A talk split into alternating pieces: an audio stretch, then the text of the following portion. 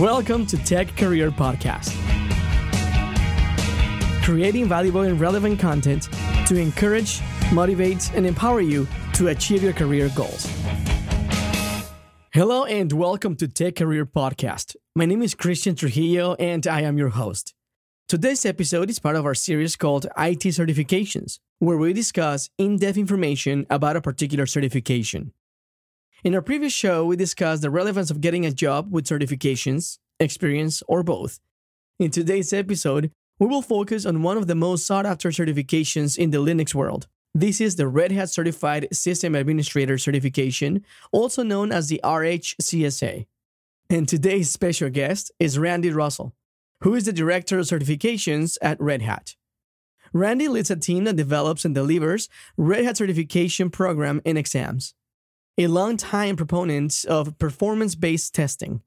He has served on the board as the president and chairman of the Performance Testing Council, as well as having presented on this subject and others at industry conferences such as the Association of Testing Publishers, the European Association of Testing Publishers, CEDMA, and TSIA. Prior to joining Red Hat, Randy was a system administrator and programmer at an environmental economics consulting firm. Hello, Randy. Thank you so much for joining and welcome to the show. Hi, Christian. Thanks for the invite. Now, before we even get started with any of the questions about this certification, why don't you share with us a little bit about yourself? You know, who is Randy Russell?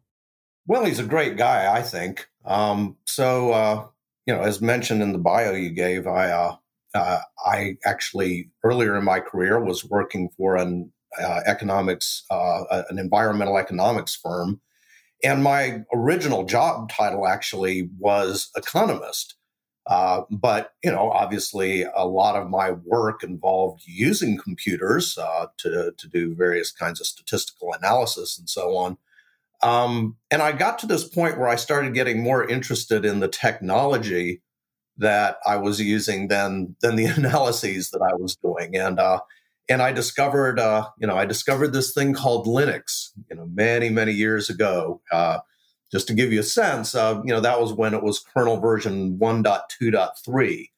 So this was a long time ago, and uh, you know, it really, uh, it just it it kind of became this thing that I just was very interested in and, and wanted to learn more. And slowly but surely, I discovered I was no longer an economist, and I had become instead a, you know, a system administrator and a programmer, and uh, had a long term interest uh, in you know Red Hat uh, as my preferred Linux distribution, and they were local to where where I live, and uh, you know kept thinking, boy, it sure would be great if I could go to work there, and you know, one day I did.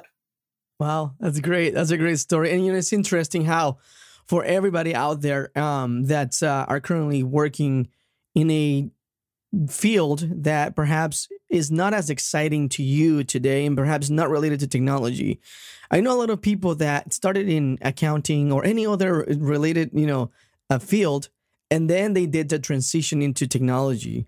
And mm-hmm. we can definitely do a whole show on that. And well, maybe we would love to have you join us for that and see how was your transition if you if you'll be you know willing to do so.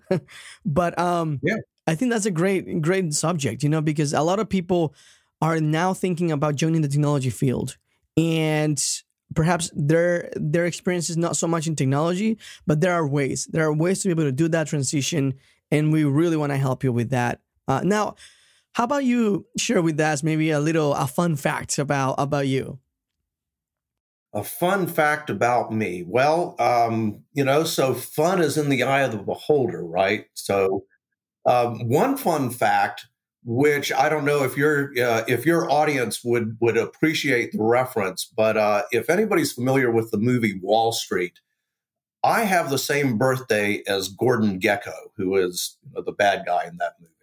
Um, I don't know. That's fun, but uh, other fun fact: I I'm I'm an avid one wheeler. And I don't mean I ride unicycles. A one wheel is actually an electric vehicle that looks like a skateboard attached to a large tire. And uh, I do that every day. Oh, wow. Well, I've always been tempted to try one of those, but I don't know how how challenging would it be. And I guess it's the the modern uh, one wheeler, right? I mean, it has been yeah. Evolved. It, it's still it's still a good way to hurt yourself, but uh, it's uh, it's fun. It's a lot of fun. Um, you know, I uh, there are places that rent them out, and uh, and I would suggest giving it a shot to anybody who's curious because it's probably not as hard as you think, but uh, you know, it is. Well, you know, here's here's an interesting thing about them is that there's a slang for crashing on one, and the slang is to say that you've Craiglisted. And the reason why is because people people buy one, they think, yeah, this will be great. They have their first crash, and it goes on to Craigslist. that's a good one. Okay, that's that's funny. Um, no, maybe I'm, I'm gonna try it. And you know, that's a good that's good advice. Maybe start with renting one, getting comfortable with it, and then you'll you'll buy your um, you know, your own instead yeah. of selling it in Craigslist after you exactly. your first crash. Okay, so now going back to to today's uh, topic, which is the uh, RHCSA certification. You know, there are many different Red Hat certifications, and uh, I know maybe our audience is not as familiar with all of these options that are available to them. So, why don't we start with that? Why don't you give us a little bit of an introduction about all the different type of certifications, how they're structured, where should somebody start and uh, just uh, you know introduction to that. Right. So I'll start by saying that the Red Hat certification program is sort of broadly separated into two tracks. Okay. Uh, one of those is a more of a system administration track. One of them is more of an application developer track. Now, in terms of you know what most people go through is that system administration track uh, but you might have some some listeners who are who are interested in actually uh, software engineering, application development, those kinds of things.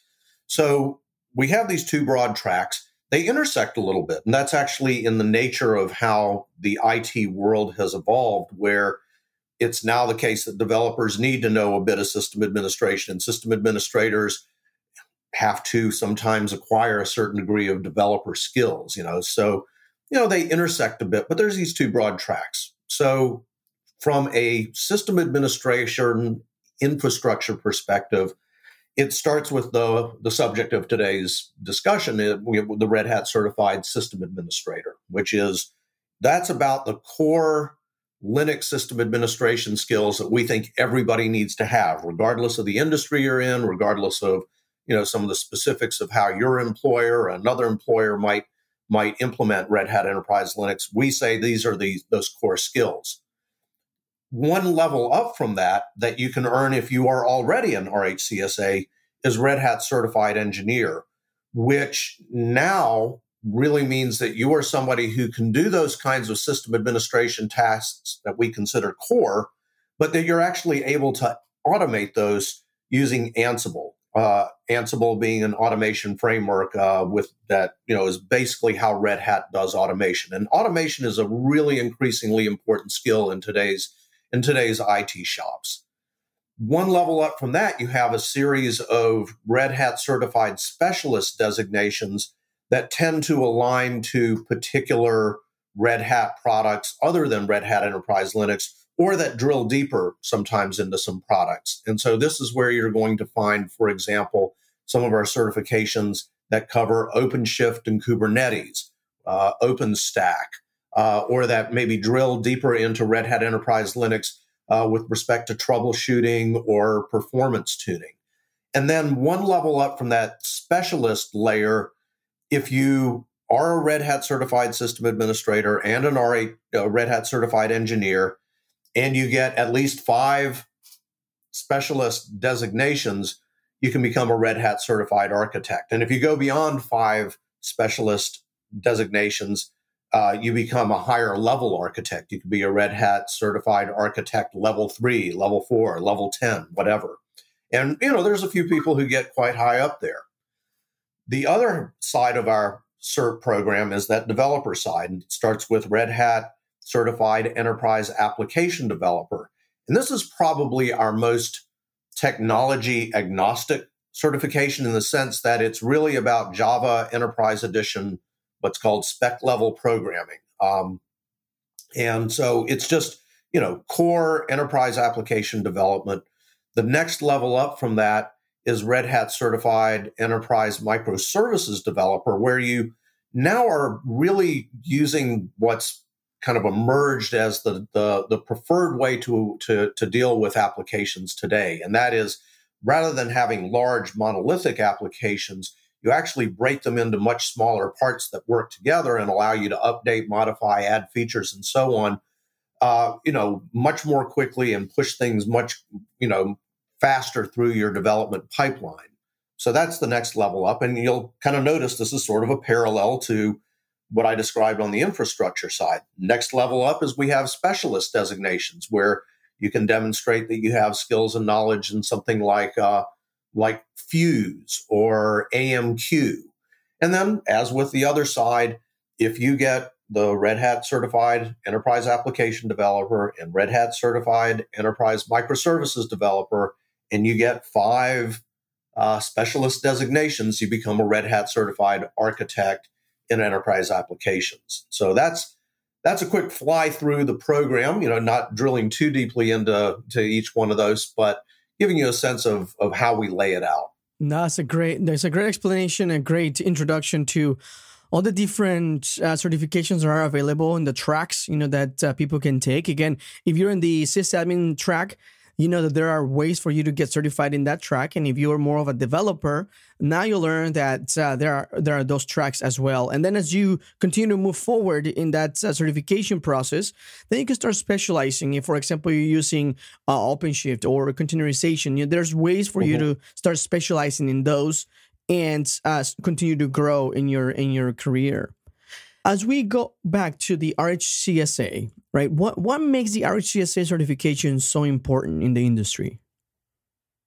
Well, so I think what makes it important is how Linux has become important in the industry. Okay. And so again, rewinding in my own professional kind of development and career is that you know when I started with Linux, it was something that people who knew Unix found kind of interesting as sort of a, like a little side project and and just kind of a kind of an interesting thing but it was open source and that meant that there were just a lot of people who got it participated extended embraced developed it and it transitioned from being this sort of interesting thing for people who worked with unix to being a thing that well okay maybe you know, maybe we use this for some production purposes and it really started at you know the edge of the network with you know things like you know, like web services and SMTP, you know, email and just a lot of things like that. But this is really one of the big things that Red Hat drove is that it became this thing that could actually be used and consumable by the enterprise that it wasn't just something that you used to to power your website or something like that that you started running your mission critical enterprise applications on you know your your your critical pieces of IT infrastructure that they go down, the business is going down, right? And so Linux became this very central thing in a lot of IT shops. Okay. And so it begins with the very fact that there's just a huge installed base of Linux.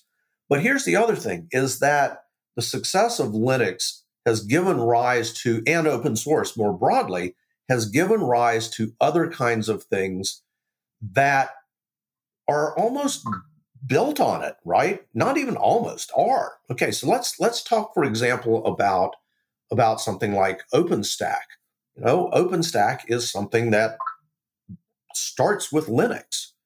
OpenShift, which is you know how Red Hat does Kubernetes. Well, underlying containers and Kubernetes and all of that, again, is Linux right? And so I could just go through a list of different kinds of infrastructure technologies that at their core is Linux. And so what that means is to really succeed with some of these other kinds of technologies, you really need to have a background in Linux. And so there's the importance of it in its own right, simply the fact that there's such a huge adoption of Linux as the preferred operating system and as Red Hat Enterprise Linux as the preferred operating system in enterprise environments. And, but then you add these other emerging technologies and new deployment paradigms where it just gives you that foundation you need to adopt those new technologies. And, and you know, just to be honest, we see this in the pass rates for our exams. You know, I'll, I'll, it's just an interesting thing to see how much better somebody who is certified as a Red Hat certified system administrator does, for example, on our OpenShift administrator exam. Big, big difference. Well, the reason why is because they have that foundation. They are they are more ready to go in there and succeed. Okay, so it seems like the RHSA is really the foundation for uh, the technology arena, right? So to show, to prove to yourself, to to the world that you have the foundational understanding of Linux, and from there, then that's how you start. Start with that level. So well, let me let me actually fine tune that a little bit because our aim is not so you said foundational and understanding. And so one of the things I want to make very clear is that Red Hat certified system administrator is not what I would call an entry level certification.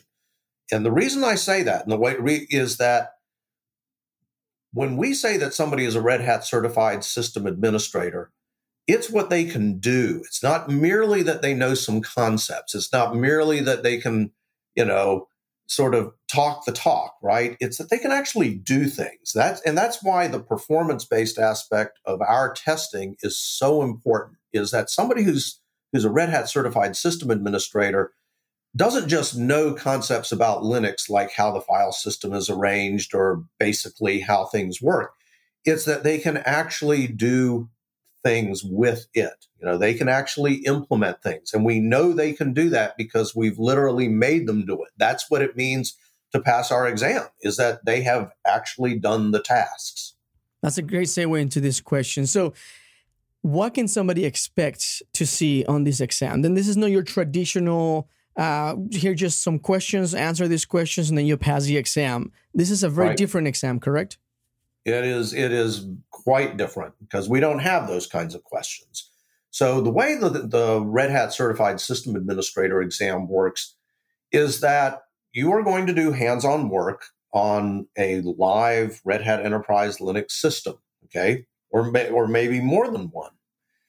And what you will be required to do is achieve certain end states, okay? So we're not going to tell you go do this. We're going to say something like, you know, uh, a, a, user a user named Trujillo must be able to uh, log into your system. You know, well, maybe that means you need to go and add that. You know, create that user. Maybe it means you have to set up certain kinds of permissions or whatever. Um, or you know, we might say something like, you know, a a web server should be running on this system, running you know available on the standard HTTP port. Well, okay, we're not telling you to do it, you know, what to do. We're not even telling you how to do it, right? We're just saying, here's the end state that we want you to achieve. And so that's what that exam is like. It's a list of these tasks that, not even tasks, it's a list of these end states that you have to figure out, okay, what are the things I need to do to achieve that end state? And then you go do them. Mm-hmm. And now, as as somebody's trying to get ready for this exam and, and, and start to look really at I don't know. Let's see. Maybe I'm ready to take the exam and I don't even have to study because I've been working as a system administrator managing Linux for all these years, right? Where mm-hmm. can someone go and see sort of the topics that will be uh, uh, within this exam? Right. Well, and so, you know, it is the case that uh, there are people who probably through their work and, you know, their work experience can knock this, knock, knock the exam out. Uh, the key really is to know what our exam objectives are. And so all every exam that we offer, you know, you can go to redhat.com and you can look at that exam up, you know, and you will see what the exam objectives are. And we go into a fair amount of detail. Uh, we, you know, we're not trying to we're not trying to trick anybody. We want to be really transparent about the kinds of things that that people will be expected to do on that exam. And so go and look at those exam objectives and then be really, really honest with yourself about whether, you know, where you are at in terms of being able to do the things with those exam objectives. Because here's here's the thing about you know, being somebody who maybe has acquired work experience, practical experience, um, you know, working with, say, Red Hat Enterprise Linux, is that you're always going to have some gaps, right? Because your particular work environment is is different than other work environments. And so even though as I said at the outset that this is what we consider,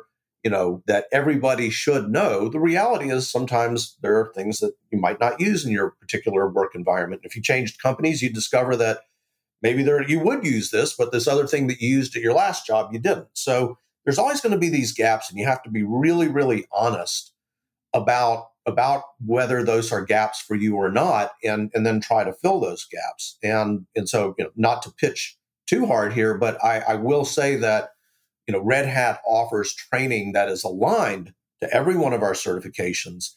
And you know if that is an option it is truly the best single option other than just hard won you know experience you know hands on and doing things. Right. Yeah that makes sense in my experience, I've taken um, you know a few exams in the past, and there's always these sort of boot camps and really just training. And part of that training is is some kind of practice exams. They'll ask you some questions within the topic that you're studying. Are there any practice exams yeah. for this particular certification? Well, so um, strictly speaking, no. Um, but here's what I, I, will say that we have actually uh, we launched within the last year is we have something that we call preliminary exams, and the the purpose of a preliminary exam is not too dissimilar from a practice exam, except that it's it's longer than a practice exam. Practice exam is typically just a you know couple few questions, right? And it typically is here's questions, you know, multiple choice questions, not unlike what you would see on an exam. Well, you know, we're very hands on focused. So we have several preliminary exams.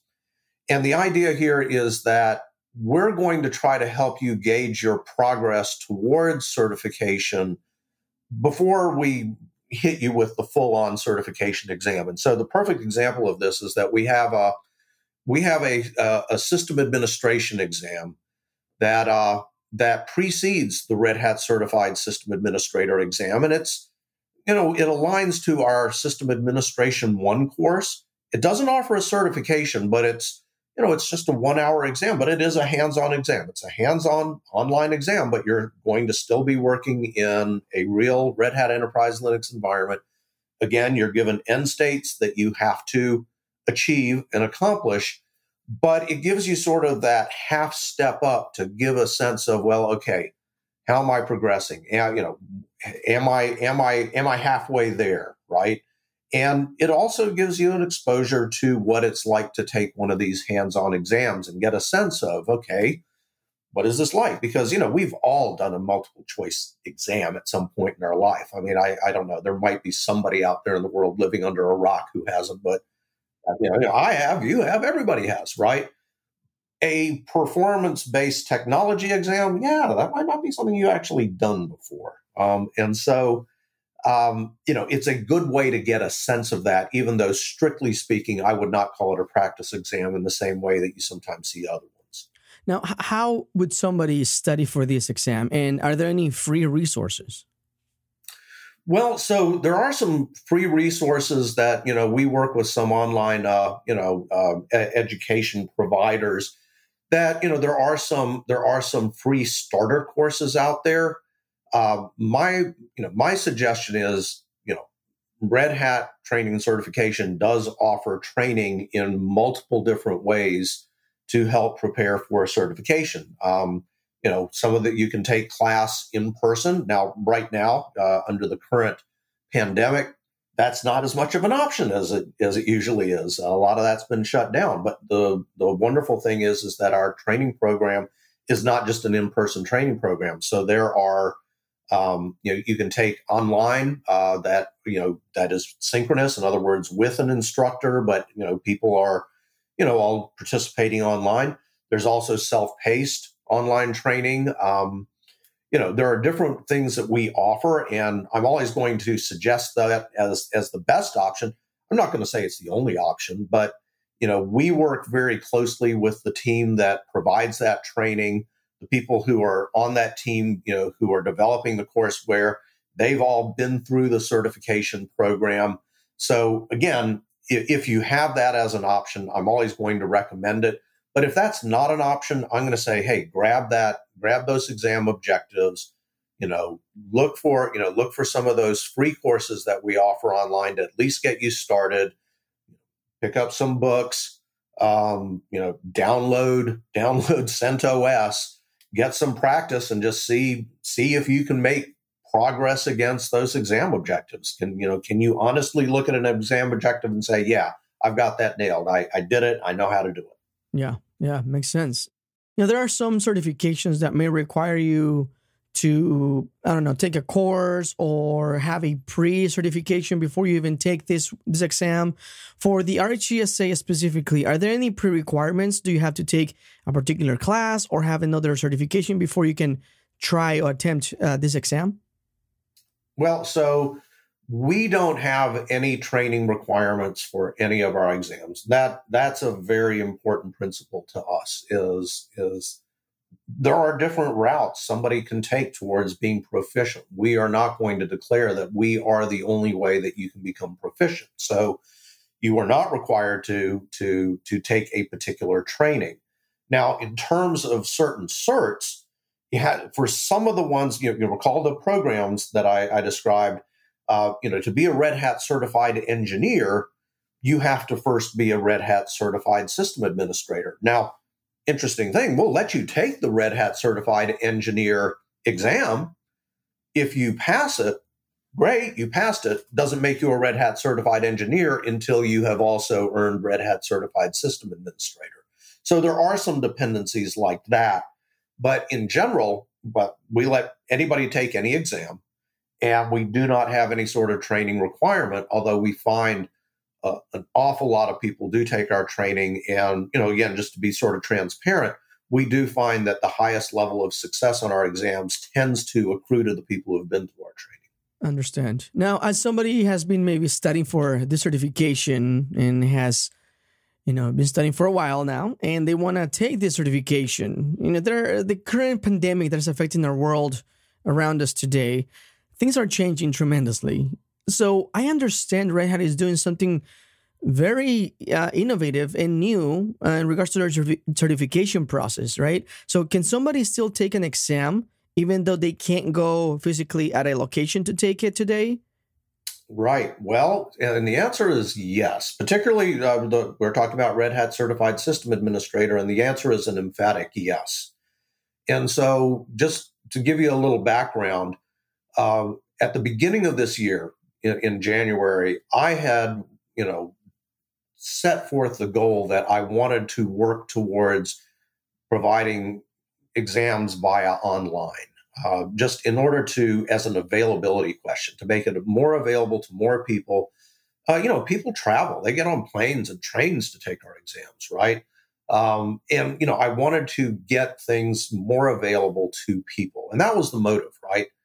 Then the global COVID 19 pandemic hit, and our test delivery is built has been built in the past on you know classroom delivered exams or testing center exams and all of that changed. And so that made that sort of long-term aspirational idea of well can we get some of this online? It went from being a thing that i think this would be a good idea and we'll spend the year working on it to we have got to make this happen and make it happen as soon as we can.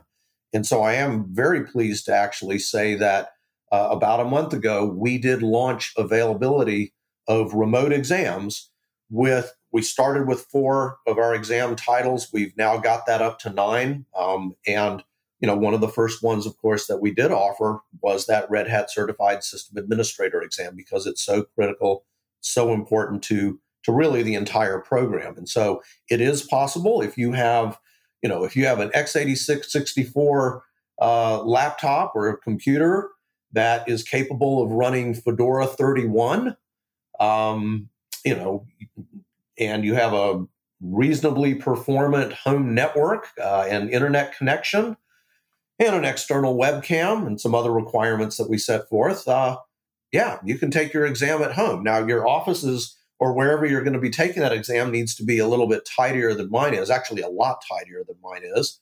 Uh, but uh, but that is an option now, and and we're seeing a lot of interest in it. We're getting a lot of uptake, uh, and I think this is really going to transform the program by making this level of availability there, especially during the time we're in right now. No, I love that because you're you're completely right. You know, the many people that really want to get this certification and they are willing to travel for it. You know, take a plane, take a train ride, you know, if necessary, to be able to get to that location and take that certification.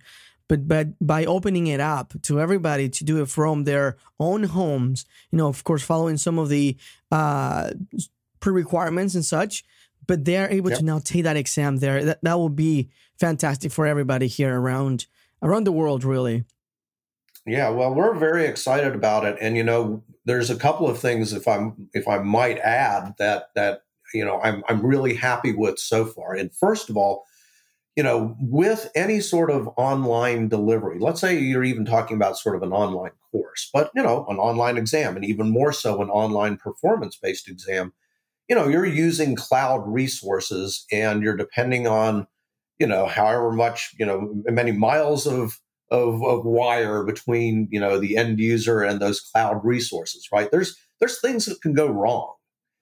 We've actually been able to deliver at a pretty high level of reliability with these exams and that's always been one of my big concerns was can we do this reliably? Because when it's a testing center you know we put a specific model of hardware in there. We're working with a commercial facility that has commercial broadband. There's just a and, and it's a fixed location there's just a lot of variables that you take out of the mix that way. Well, you start talking about people's home and their box and and their network and all those things. Now you've got all these other variable variables that might affect how reliable that exam delivery is because it's a tense situation for somebody taking an exam. You know, you don't need to have technical difficulties on top of that. Um, so we've actually, through our solution, been able to deliver at what I think is a, a level of reliability that exceeds the industry norm. And a big part of that is that we actually have something called the local exam environment, which basically is a specialized terminal for connecting to the exam environment.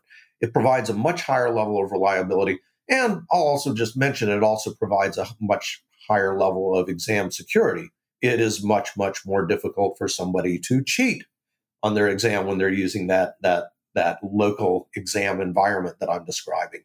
But you know there is a win in it too. It's a it's a you know it's reliable and it's more secure.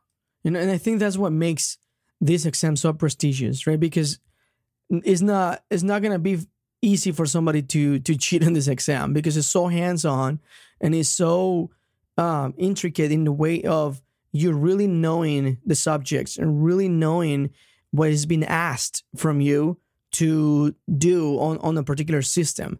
And that's why it becomes such a such a powerful certification. I, I think that's it in a nutshell, right? Is that that I think we so anytime you have a certification program, you know, ours or somebody else's, is that you're making a claim about an individual and you're sort of putting your reputation as a company or organization behind that individual. So Red Hat, you know, Red Hat certifies somebody as a Red Hat certified system administrator. We're making a claim. We're taking our brand, Red Hat, we're putting it behind that individual. Well, you want to really take that claim very seriously, in my opinion. You don't want to you know you don't want to make that claim lightly. You want to feel really assured that that claim has substance and that's why we do things like performance testing. We don't we don't do it because it's the easier way to do it. We do it because we feel like we can make that claim more credibly. And the same thing applies to your delivery environment. You know it would be easier to not have people use this live local environment that you know connects to cloud environments and just say well, you know fire up your fire up your web browser and that's what we do with the preliminary exams but you know for for certification exams if you want to make that claim you really want to make sure that somebody wasn't you know checking their notes that they aren't supposed to have or somehow chatting a friend or colleague who who knows more than they do. Uh, you know really want to make sure because you're making a claim. You're putting you're putting your company or organization's brand behind that person. Yeah yeah no that's true. Now in this particular certification when somebody's taking the exam, would you know right away if you passed or, or failed? Well, you know, that's an interesting question. So, um, so we get results, we send results by email. You don't know at the end of the exam. You're going to get an email and you'll get it pretty quickly. Um, you know, it, you know, our, our my standard response to this is three U.S. business days. Um, you may hear earlier, uh, and if you know if there's and if it's not earlier than that, then it's usually to your advantage because maybe we're doing a review on something. Um, but you know, you will find out pretty quickly. Uh, you won't find out immediately at the end of the exam because we actually have to do the checking and so on that that actually evaluates your work whereas something like a multiple choice exam you know it's just very easy to say well here's an answer key did you get the right answers? Here's your score. Spit it out right? But we get it we get we get our responses out and people's results pretty fast. How is it graded? Well so so this is um, a subtle but important point. So you know remember that we have end states that are supposed to be achieved. We look to see if that end state was achieved. And so let me let me give an example of an end state. You know, we let's say I said that you need to have a web server running that, you know, listens for HTTP requests on the standard port. Well, okay. So first of all, what's the standard port? Standard port is port 80. How would we check that? Well, there's a really good way to check that is you you code up something that says I'm going to connect to port 80 on this system and see if I can do an HTTP dialog, if I can do web stuff, right? And that's how it would be evaluated. Is there would be a series of these kinds of checks that look to see if the end state is achieved. Now, notice that I didn't say, "Oh, well, we're going to look in the configuration file. We're going to see if we're going to see if HTTPD is up and running." You know, just to talk a little inside stuff there.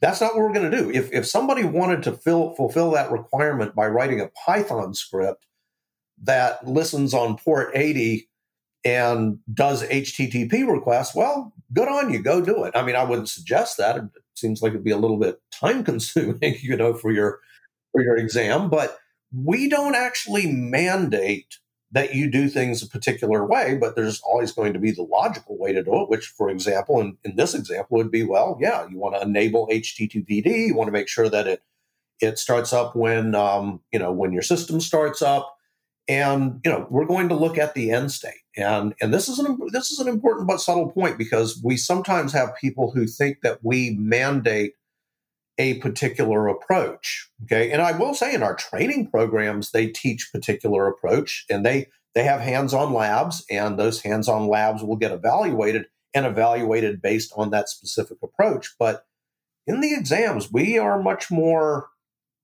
agnostic. It's you know, we we describe an end state, and your path to achieving that end state really isn't our interest. We're interested in the end state itself. I really love hearing that because I remember early in my career working on a certification. And um, when I took the exam, they were asking for specific steps to get to the end state. However, there was a much easier or a different way that I knew how to get that end state done, but it wasn't following those specific steps to, to get there. Yep. And because. I didn't follow those specific steps, that question will be marked incorrect right? And so and this is great. This is great because uh, somebody that has been working as an assistant administrator managing Linux, they have learned all these tricks and all these techniques and all these quick, much quicker ways to get to the end state that they want on a specific server on a specific uh, configuration, and so they can actually apply that their own experience. And as long as you get the end state, you, are gonna get that answer uh, correct. Well, you know, uh, you're you're exactly right, and in fact, there is research that supports your point. And I, and I'll tell you where where this is sometimes seen in the testing industry. So we use live systems. We use you know a system actually running Red Hat Enterprise Linux, or a system actually running you know Red Hat OpenShift container platform, et cetera, et cetera. Um, you know, sometimes um, you know in the testing industry, uh, some people have tried to do simulations you know, and be able to simulate an environment without it actually being the environment. One of the challenges they've found with the, the simulation approach is that people who are more expert have those those those shortcuts and those alternate paths and those things that they know that don't get picked up in the simulation and so you have your your most qualified people taking the exam actually not succeeding on it because they know things that the people who developed the exam did not right? And and that to me is like the worst possible scenario uh, because you want the people who know those those shortcuts and background they should be the ones who are succeeding. And this is a reason why we've always been very much in the live system camp in terms of performance testing as opposed to simulations because we don't know everything. We don't know every possible approach. Um, there, you know, there can be all kinds of things out there, and so that's why you know there's there's a bit of art and science in this, in the sense of defining the end state in a way that you can evaluate it without looking at the particular path being taken. Also, you know, and that brings me to the other uh, realization here, as you were just speaking about. Maybe there are two type of administrators: administrators that come from a Windows background that is more uh, UI based, and some that have been always Linux administrators are more com- comfortable with the command, uh, right, the terminal, right, and so yeah. um, being able to get that end state from either right the UI or the terminal. So maybe some people are going to be feel more comfortable using the UI and know exactly where to go and what menus to go to to get that web server configured versus other people that have been doing it on the terminal for so long correct yeah well I, I, that's exactly right is that uh, you know, as we as Linux gains wider adoption, and and and it's just inevitable, okay, is that we do have to now embrace audiences that are are new to Linux and are perhaps not accustomed to doing things on the command line. Now, you know, from a professional perspective, I'm always going to suggest that somebody get those skills under their belt. But, you know, at the same time, if you can achieve those end states you know using a using a graphical user interface well guess what? You achieve those end states. And and i've you know i've known of people who've taken that approach to take take the exam. They've succeeded and they pass just like anybody else does um, you know in terms of their ability to move on to other skills at some point they are probably going to have to acquire greater facility with the command line. And certainly there are some things that you know we test that are that you you know to test that you have some degree of command line skill but the end state thing does allow for you know for people to use a graphical user interface or to you know use other approaches.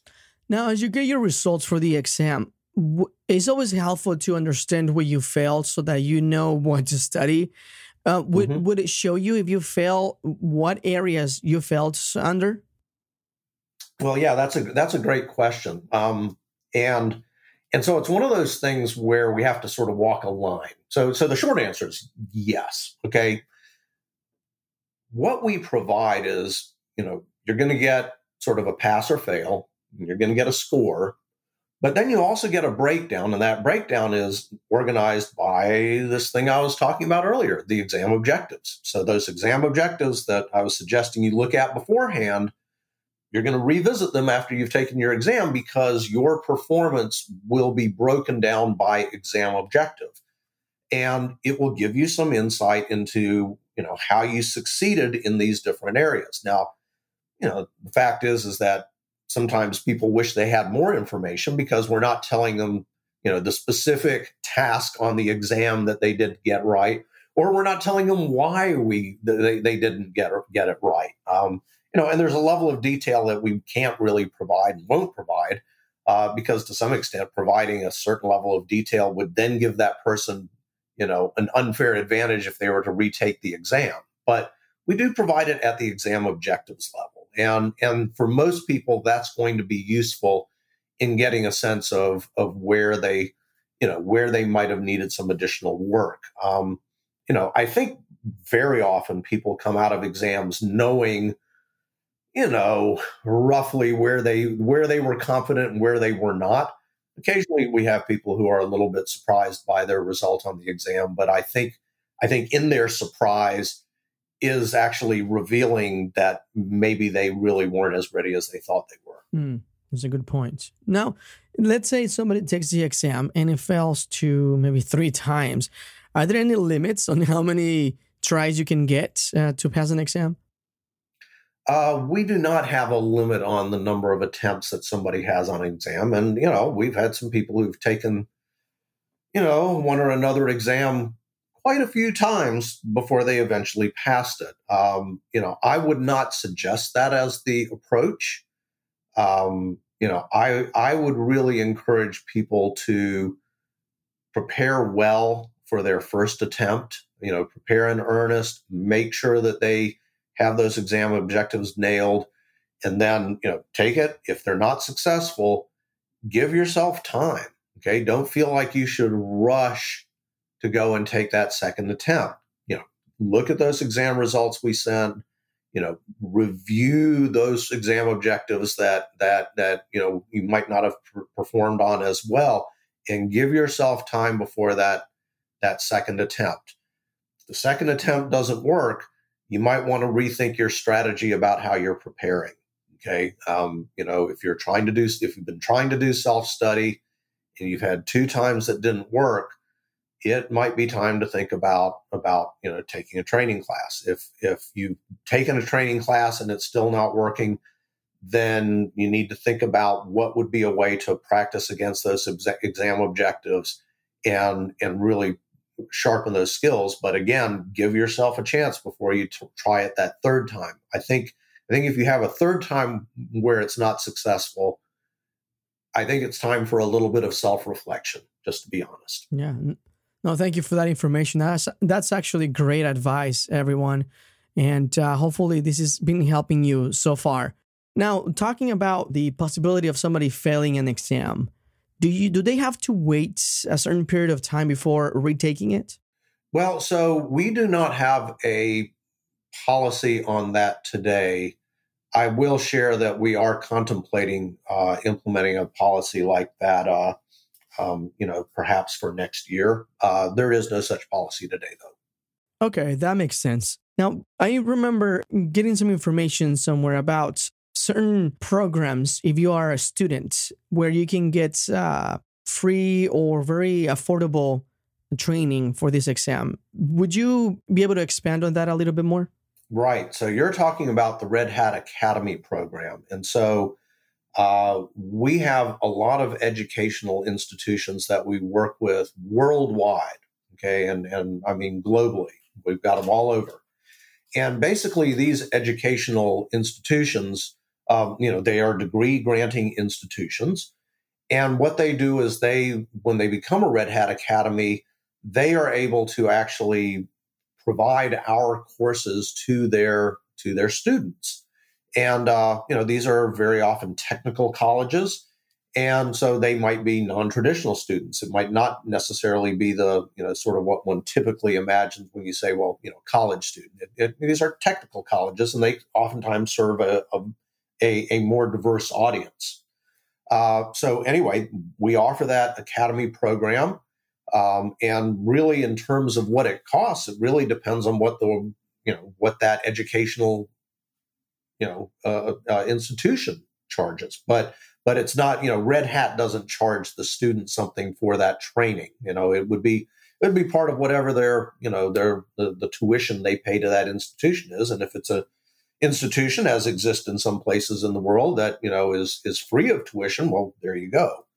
Um, in general even you know even in markets let's say like the united states where you have community colleges and so on that there is some sort of tuition Usually it's a fairly minimal amount. Um, usually there's some degree of state subsidization and so on. So it's a very affordable route, uh, I think, towards becoming proficient in some of these in demand technologies. And then with the exams, we uh, we offer a 50% discount to uh, students who are in Red Hat Academy programs on the exams. And so, uh, you know, very, very, very eager to help them get a leg up in, in into this world of Red Hat and our technologies. And you know that's what we put on the line that's that's great information and everyone if you are currently in college uh, you should probably look into see if your uh, academy there uh, provides this type of of a program. And if it does, you should definitely take advantage while you're going to college because maybe once you graduate, you won't have that opportunity at such affordable price there. So it will be good for you guys to do some research on that. Now, Randy, let me ask you something. Who who should be pursuing this type of exam or certification? Um, well, I mean, the goal has to be that you want to that you want to get into IT fundamentally. That you want to you want to have a career as an IT professional you know, with a job title like system administrator, for example. Um, that's that's going to be your your prototypical thing is that you you know you want to work with computers, you want to work in technology, and you want to do so on on maybe on on a more enterprise level. In other words, you know, you're not you know you're not looking to necessarily do a little bit here, a little bit there. That you're you know you want to go and work for you know a an organization of some size that has an IT organization, and you want to you want to join that. Uh, another persona that I would also put out there is that let's say you're somebody who's more like a software engineer. Uh, so, in other words, you know, you're wanting to do enterprise application development.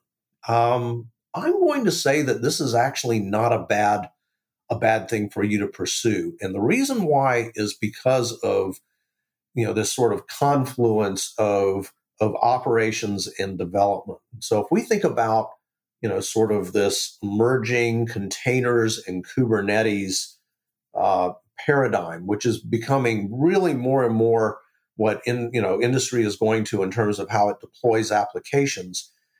It's the case that you don't get to be just an application developer anymore or at least if you really want to be you know comprehensive in your skills because you know now you're as as the developer you're able to say well here's my container. I get to have my the environment as i want it as opposed to what you know a production team tells me i have to have.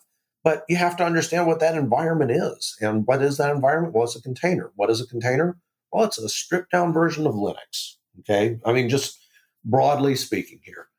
Uh, and so pursuing red hat certified system administrator is actually not a bad move if you're somebody who's hoping to get into software engineering and enterprise application development. Now, if somebody, let's say, gets this certification, do you believe that it'll open up opportunities to get a, a job? And if, and if he does, what kind of jobs can somebody expect to get with this type of certification? Um, well, I certainly hope it'll help people get jobs. If it's not, then we need to work on that.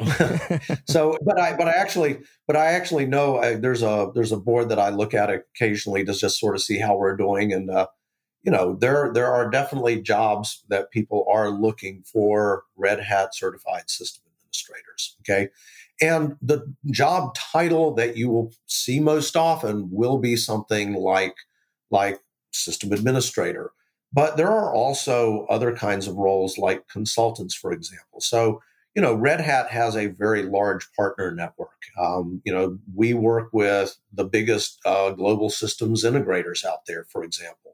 And those global systems integrators are delivering solutions to their customers, and they need to have people who know Red Hat Enterprise Linux, who know other technologies. And so, um, certainly something like you know being a being a consultant um, you know somebody working for a systems integrator would be the kind of thing that opens up technical support would be another one um, that you know there's just a certain need for that and that's both you know obviously red hat you know is uh, has has a need for technical support people but you know we also work with uh, uh, original equipment manufacturers oems and sometimes they actually provide first level support well they need to have people who are Red Hat certified system administrators. And so there's there's a lot of different kinds of roles and jobs that this can take you into. Um, and then there's ones that maybe don't fit quite as neatly, but for which it's it's a possibility. Because if I'm thinking about people I've known who've been Red Hat certified, sometimes they're book authors. You know, they they write books, um, and this just gives them more credibility for the books they write. So there, there's a lot of possibilities. How can people get more information about this or get more information about you know the certifications, the different paths, and so on? Well, so um, you know, there's a couple of things. First, I you know, RedHat.com has uh, you know some great content about you know the programs and the exams and so on. Uh, we actually have some videos out there on YouTube that you can search for and that give give give some background.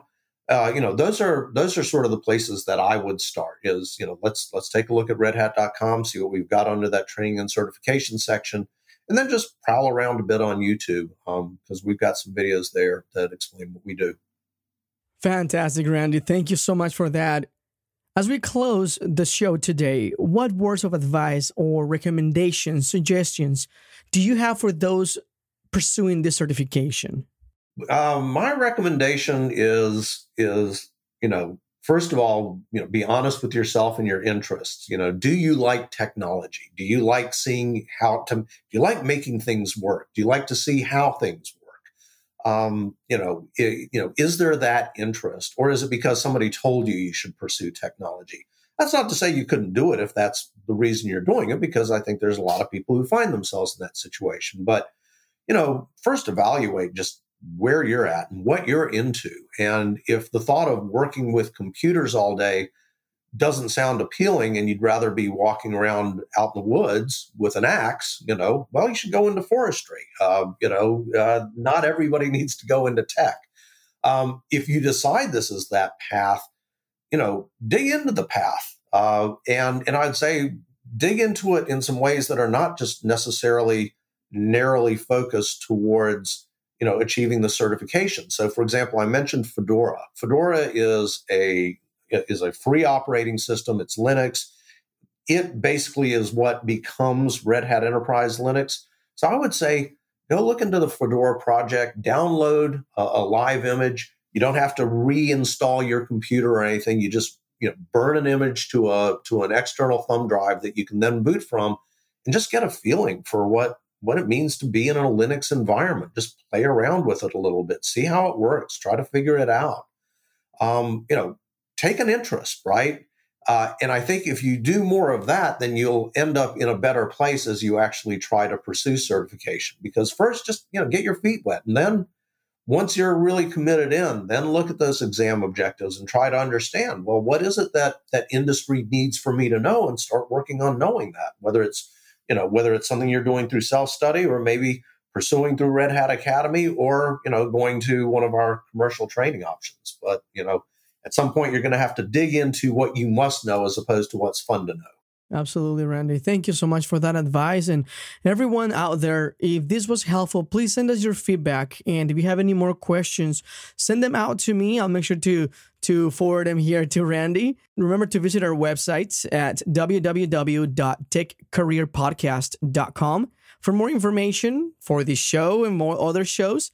And also, don't forget to subscribe Randy, thank you so much for joining us today. We really appreciate it. You're very welcome. Thanks again for the invite. Thank you, everyone, and have a great day. Thank you for listening to Tech Career Podcast. Don't forget to check out our website for more information on how to connect with us by visiting www.techcareerpodcast.com. That's www.techcareerpodcast.com.